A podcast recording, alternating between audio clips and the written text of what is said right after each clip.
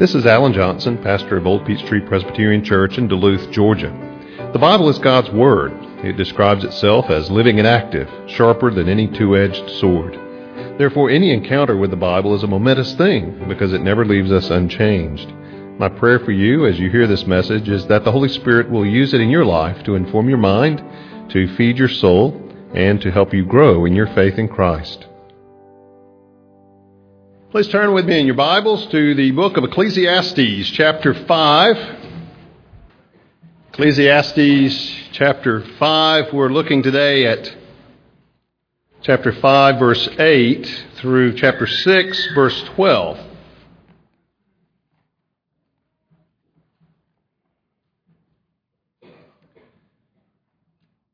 Ecclesiastes five, eight. Hear the word of God.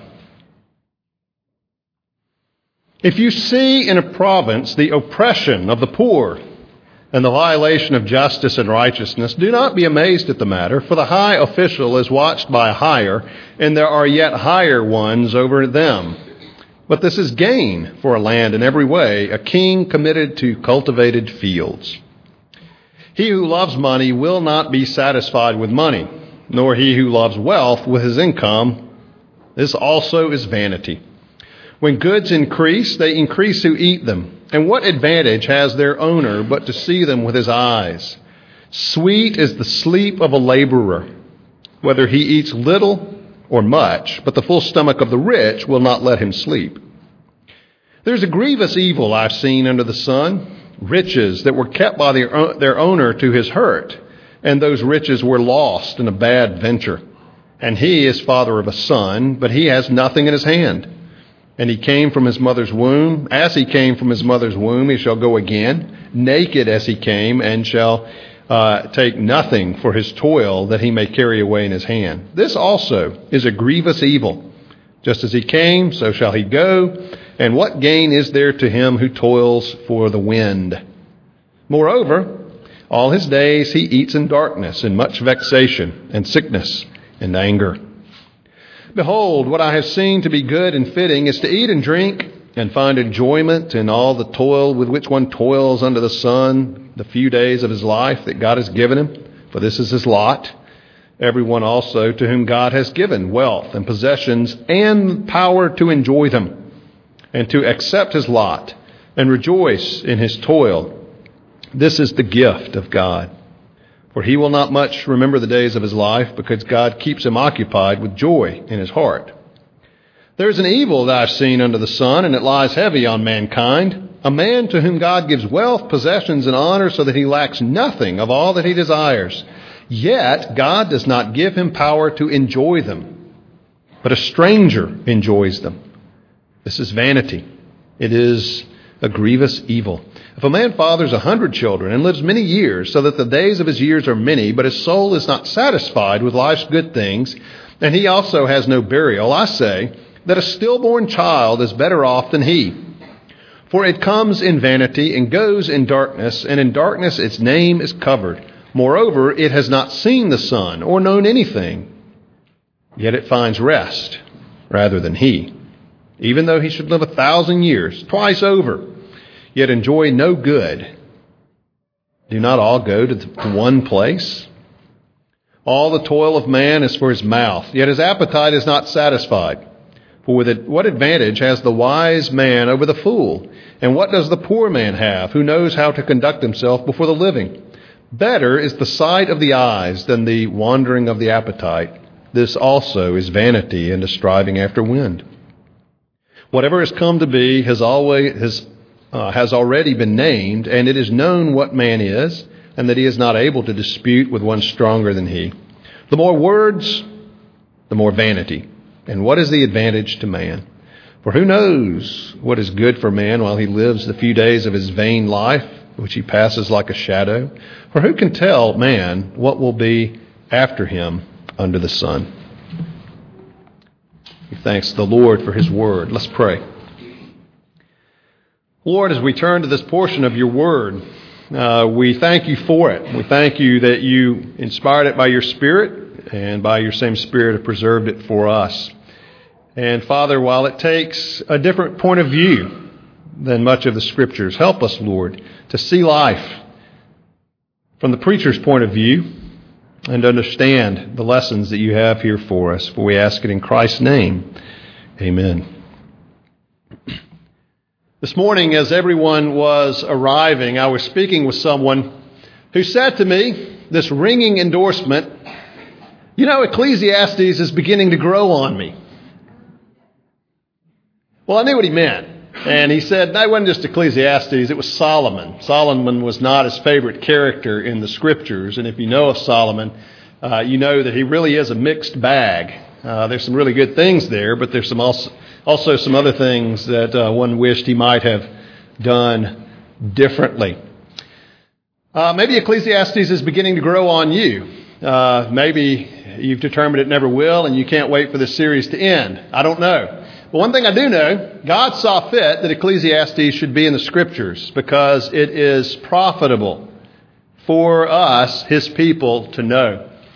I was uh, reading this past week on a, a blog, and it had to do with uh, preaching. Uh, it was a minister's blog, and uh, he was commenting on, talking about his own devotional life and the things that he reads devotionally from the Scriptures as well as other books, but describing his approach to reading the Scriptures. But he said there are three books that he reads every day: Psalms, Proverbs, and Ecclesiastes. Now, Psalms and Proverbs I can understand. In fact, I usually read from the Psalms and Proverbs daily myself.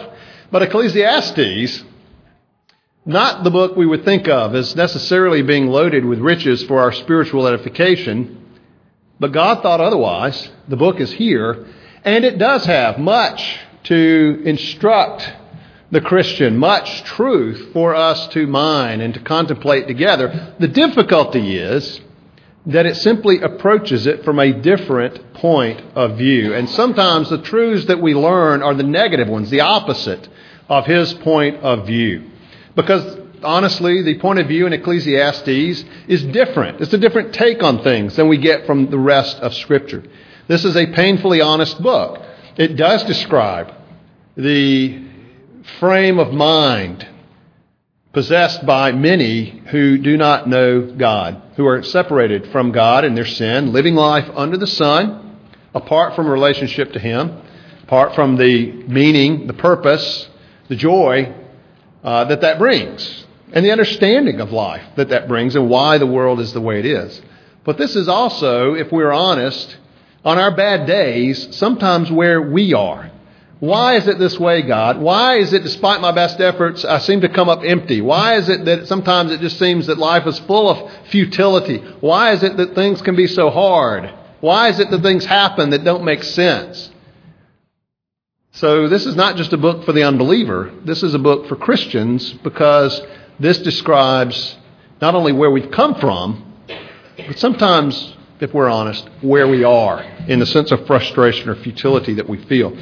Ecclesiastes also, in its own way, takes up various topics of discussion uh, that Kohelet, the preacher, explores. And the topic that he looks at today is uh, one that is obscure and probably irrelevant and really doesn't have much to do with your life, something very esoteric, the whole subject of money.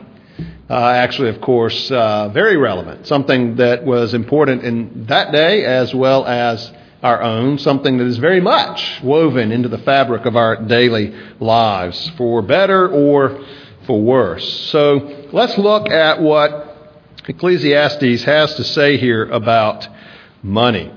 Uh, he takes a rather dim view of it, which is interesting. If you read Proverbs, Proverbs takes basically a very positive view of money. And it has a great deal to say about money, as does the rest of the Bible.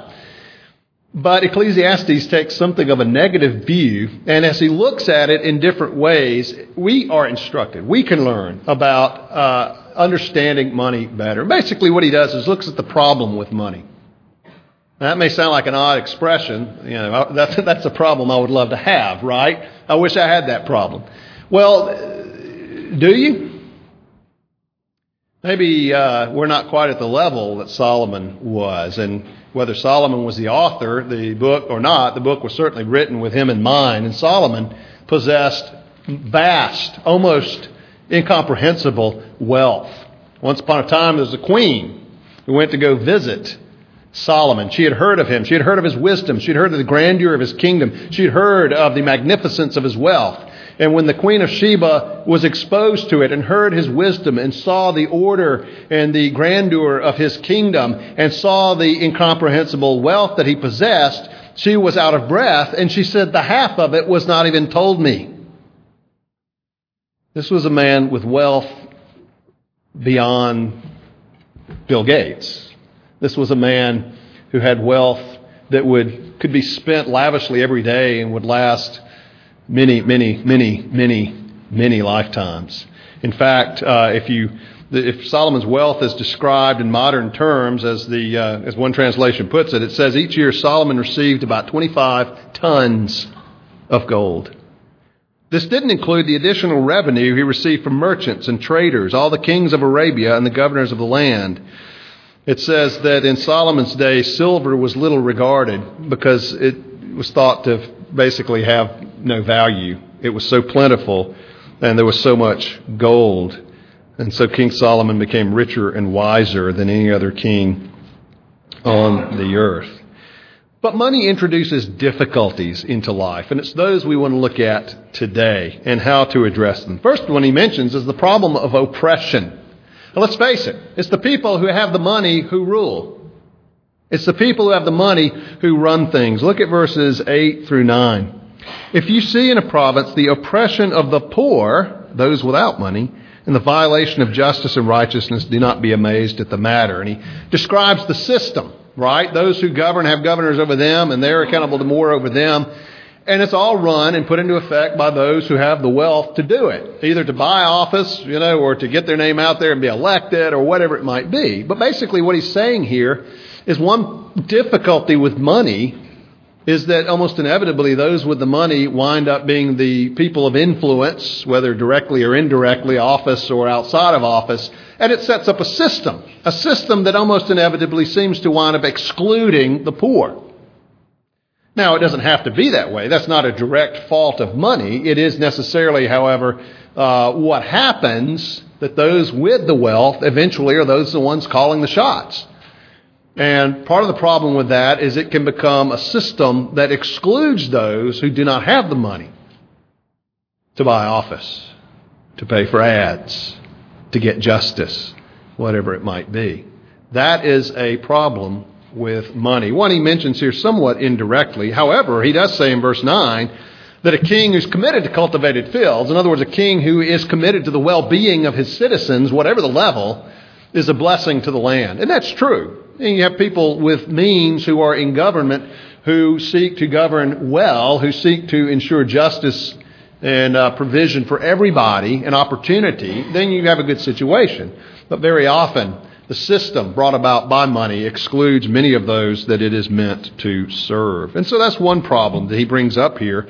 Certainly saw it in his own day. We see it in ours. The problem of oppression, the problem of those who do not have the means being shut out from, from righteous justice from the government of the land. Verse ten, he mentions another very common problem with money, and that is the problem of contentment. Look at verse ten. "He who loves money will not be satisfied with money, nor he who loves wealth with his income." This also is vanity. This is a meaningless thing. Now notice what he says. He doesn't say he who has money will not be satisfied with money. He says he who loves money will not be satisfied with money. Uh, the passage we read earlier, we're going to go back to it. First uh, Timothy six, you know, has that famous statement, "The love of money is a root of all kinds of evil." Uh, sometimes misquoted uh, or even mistranslated in some of the older versions. Uh, but notice carefully, the love of money, not money, is the root of, is the root of all evil. That's not what it says. The love of money is a root, is a source of all kinds of evils. And he mentions some of them. People who are, want to get rich quick and wind up losing everything, or people who, uh, in their pursuit of money, wander from the faith. These kinds of things. Uh, well, that's that's certainly um, predated here by verse ten. He who loves money will not be satisfied with money. It's it's it's the dog chasing its tail. If you love money, you will never have enough to make you satisfied. As one person put it, money can buy us tons of comfort, but not an ounce of contentment. Uh, and as uh, someone once said, how much is enough? Just a little bit more. Well, if you have that mentality, nothing will ever be enough. So the problem of contentment.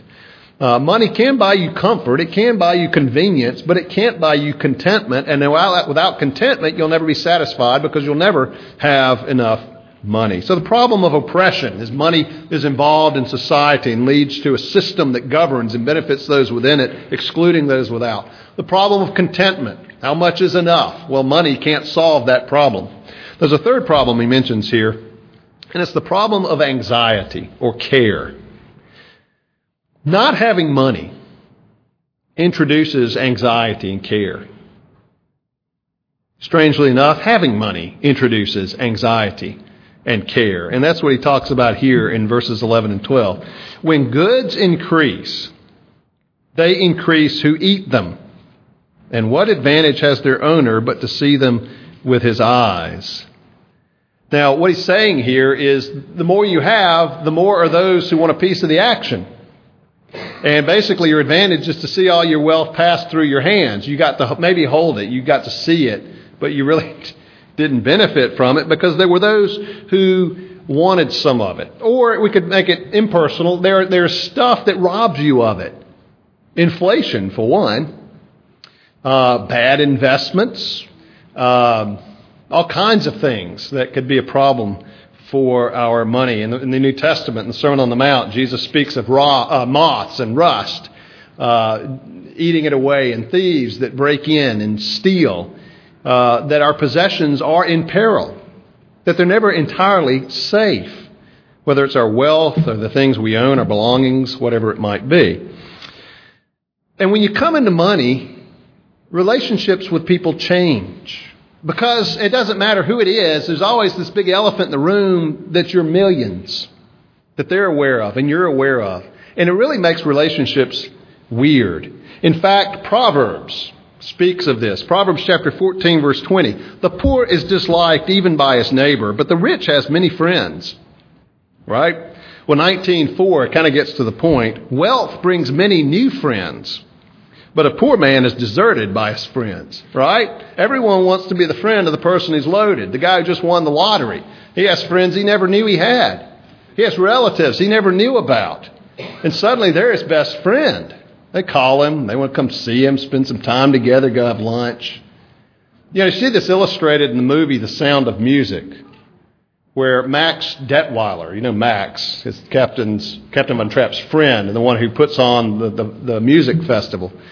Uh, well, Max is sitting around talking with uh, Baroness Schrader, and uh, Max is, is somewhat thoughtful, and he says to her, I love rich people. I love the way they live. I love the way I live when I'm with them, which is, of course, the point. But, you know, wealth brings many new friends. That illustrates what Proverbs is saying. By contrast, look at the laborer, simple laborer, verse twelve. Sweet is the sleep of a laborer, whether he eats little or much, but the full stomach of the rich will not let him sleep. What's he saying? Well, the guy with all the money has all these cares, has all these things to deal with, but the simple laborer doesn't. Uh, I like the way one writer puts it. He's describing this passage. He says, take, for example, a guy who perhaps welds all day. Punches in at seven in the morning, punches out three thirty in the afternoon, drives his pickup home. He and his son drive over to the ball field, and he shags flies with his boy. He has a great time, a hardworking, fun-loving, easygoing working man. When the game ends, he drives home, eats a bowl of chili, fistful of Fritos, watches T V until the news is over, drops into bed. Within sixty seconds, you can hear him snoring. Now, I know these people. I know people like this. It's great. The, it, by contrast, he says, the rich man has more than enough food. What's missing? Peace of mind, a relaxed mentality. He hasn't people who love him just for who he is, and he's forever preoccupied with pursuits that have financial entanglements, problems that don't go away when he leaves the office long after dark, or when he tries to drown them at the bar. And when he finally drops into bed by two in the morning, he tosses and turns as he wonders, is that deal going to pay off? What if I get caught short? Is he going to rip me off? Is it too big a risk? Will this venture fly? Around and around he turns, over and over he twists. Now, somewhat oversimplified, maybe so. The working man has his share of anxieties too. But those who are responsible for people, responsible for their jobs, responsible for major financial transactions, responsible for taking risks, the employers employers of that uh, simple working man, they're the ones who lie awake at night wondering what's going to happen, what could go wrong. So the problem of care, the problem of anxiety, if you have money, you have to take care of it. You have to make sure it's invested right. You have to worry about your taxes on it. You have to take care of all these other things. So yes, having no money brings its problems and anxieties. But having money does not remove problems and anxieties. It just changes them to a different direction. And along those lines, the problem of loss. Look at verses thirteen through seventeen. If you don't have it, you can't lose it. If you have it, you might can lose it. Look at thirteen. There's a grievous evil I've seen under the sun. Riches were kept by their owner to his hurt, and those riches were lost in a bad venture. And he's the father of his son. Uh, a couple of problems here. One, for the man himself, is the problem of the loss of his wealth in a bad business venture. Uh, he had it. He invested it, hope to making, hoping to make more, but he wound up losing it in a bad business venture. And he has a son who was counting on that inheritance, who now is without an inheritance. And not only has he suffered loss for himself, he has suffered loss for his son after him, who is looking forward to his inheritance. And he describes this as a grievous, a miserable, painful evil. Um, problem of loss. You know, if you don't have it, you might earn it one day, but if you don't have it, you can't lose it. If you have it, then there's always the possibility and the worry of loss. Problem of enjoyment. It's one thing to have it. It's another thing to be able to enjoy it. Look at verse uh, chapter five, verse eighteen. Behold, what I've seen to be good and fitting is to eat, drink, find enjoyment, and all the toil with which one toils under the sun. Now, he's covered this ground before, right? Death is at the end. It makes everything equal, uh, rich, poor, wise, foolish. So the best thing we can do under the sun, apart from God, is just to enjoy life while it lasts. Well, he introduces a new angle here. Verse nineteen, everyone also to whom God has given wealth and possessions and power to enjoy them and to accept his lot and rejoice in his toil, this is the gift of God. Not only the possessions themselves, but the ability to enjoy it, the problem of enjoyment or not enjoying it. Look at uh, chapter six, verse one and two. Another evil that lies heavy on mankind, this man to whom God gives wealth, possessions, honor, lacks nothing, and yet God does not give him power to enjoy it, but a stranger enjoys them. This is vanity. Uh, not only wealth, but verse three, uh, long life, many children, both of which were seen as God's blessing. Having all of these things, wealth, long life, many children, and yet can't enjoy them. Uh, in one case, maybe losing them, only have them enjoyed by another. Someone buys them out or whatever it might be, or he loses it, someone else enjoys it. Uh, or simply to have it and not be able to enjoy it. One thinks, for example, of Howard Hughes or others uh, who were very wealthy, and yet for reasons medical, psychological, social, whatever it might be, are, are, are not having fun, not enjoying it, vastly wealthy, wealthy and yet utterly miserable. It really is true that the ability to enjoy the blessings God gives us is also itself a gift from God. In fact, a very graphic image. He says a stillborn child is better off than the person who may have all this, not be able to enjoy it. The stillborn child who dies before he's ever seen any of the futility and the vanity of this world. He's at rest. And yet the person who's living in the world, despite what he might have, though not having the ability to enjoy it, doesn't have rest. He doesn't have peace. It's pretty bad to say a stillborn child is better off. And yet that's the, the sense of futility that Kohelet has when he looks around at the world. The problem of enjoyment is a huge one. It's one thing to have it. It's another thing to be able to enjoy it and to enjoy life and to enjoy your family and to enjoy relationships without wondering, what do they really want? And then finally, the problem of wisdom. And in that day, and really in ours too, often wisdom is associated with wealth. And there's wisdom in money management. There's wisdom in how you go about your business in order to make a decent profit or maybe even to make vast wealth. Uh, but look at chapter six, verses seven through nine.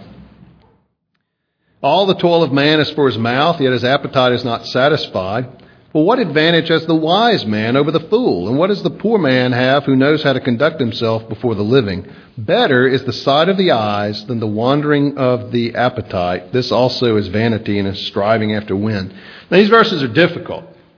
But what he seems to be saying is basically, you know, what, what does it really matter to have wisdom and therefore have wealth? Or what about the problem of someone who may have wisdom and yet doesn't have wealth, and a fool winds up with all the money? Uh, the problem of wisdom. Uh, you sometimes have to make a choice between living wisely and being wealthy. Sometimes you do, although sometimes the two may coincide. Well, finally, he concludes in verses ten through twelve, uh, basically by looking at the future. Verse twelve, for who knows what is good for man while he lives the few days of his vain life, which he passes like a shadow? Who can tell man what will be after him under the sun? The future, and especially death, is a large concern here, but also the past and the present. Whatever has come to be, verse ten, has already been named, and it is known what man is. Uh, and the present, who knows what is good? Verse twelve, for man while he lives the few days of his vain life, which he passes like a shadow. Looking at the past, well, it's just now is more of the same. Looking at the present, we're just living out this life. Looking at the future, who knows what's going to come? Pretty grim outlook, and we're used to that from Ecclesiastes. But the Bible takes a more helpful view overall of money, while this is helpful because it does remind us of the problems of money and maybe temper inordinate desire for wealth.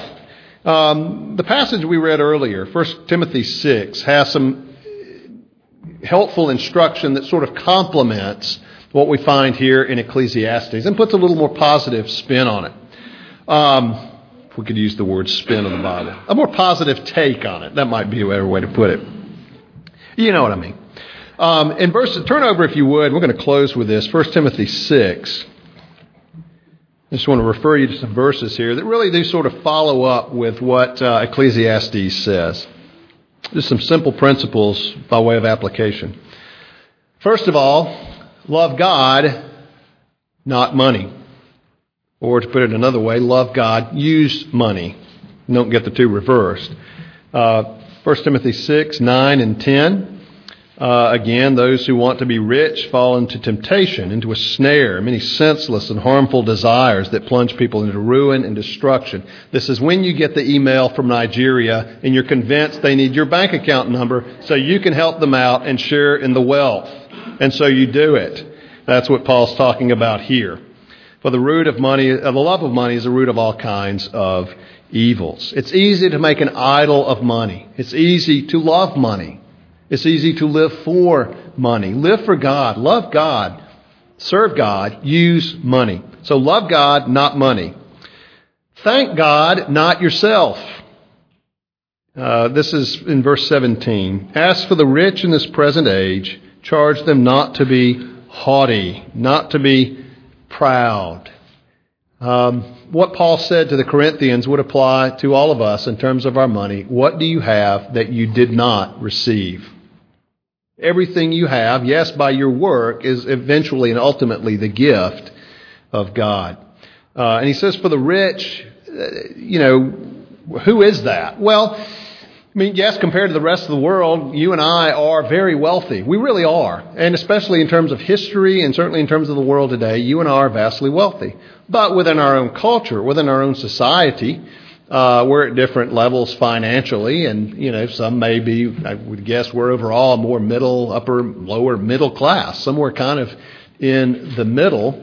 There are people in our society we would consider to be the rich where we would not include ourselves. We're on a global or historical point of view. We would say that we're all among the rich. Uh, but the point here is true for all of us, uh, not to be haughty, not to be proud of what we have or what we have attained, whatever level that might be, Uh, to thank God, not yourself. Wealth can puff up. It can make you proud. It can make you look down on others as if someone's value is determined by his bank account balance or his income. Simply not true. Uh, someone said a person's true net worth is determined when he loses everything. Um, there's no such thing as a self-made man. A God-blessed man, yes. So thank God, praise Him, not yourself. Third, trust God, not money. Look at verse seventeen b. Nor to set their hopes on the uncertainty of riches, but on God. Now, it's easy to put our trust in our money, but our own money reminds us not to do that. It says, in God we trust, not money. Now, um, that's a simple reminder, but a difficult thing to apply. It's easy to put our trust in our I R As and our investments and so forth, but we are to trust in God, not money. And then finally, serve people, not money. Look at verses eighteen through nineteen. Paul says of those with money, they are to do good, to be rich in good works, to be generous and ready to share, thus storing up treasure for themselves as a good foundation for the future, so that they may take hold of that which is truly life. Now, this isn't mutually exclusive with enjoying what God gives us. Now, it said in verse uh, seventeen, God richly provides us with everything to enjoy. God wants us to enjoy the material and financial blessings that He gives us. But then He says to do good works with them. And those two are not mutually exclusive. You know, can I have fun with it, or do, do I have to give it? You know, sometimes the most thoroughly thrilling way to enjoy it is to give it, is to do good works with the money. Uh, that is a purpose for the money that God has given us. Yes, to enjoy it, but also to use the means He has given us to do good to other people, and especially to help build the kingdom of Christ. And so to be rich not only in money, but to be rich in good works, which, as you will note, he says in doing so, they're storing up treasure for themselves, for it's a good foundation for the future, that they may take hold of that which is truly life. I see that as applying certainly to now, but especially to eternity.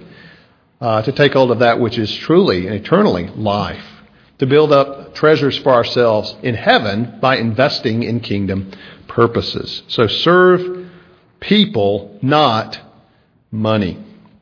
We need money. We do. To live in this world, live in the economy in which we live, we need money, we need things. So trust in God to provide it, work hard to acquire it, and be careful to be a good steward of it.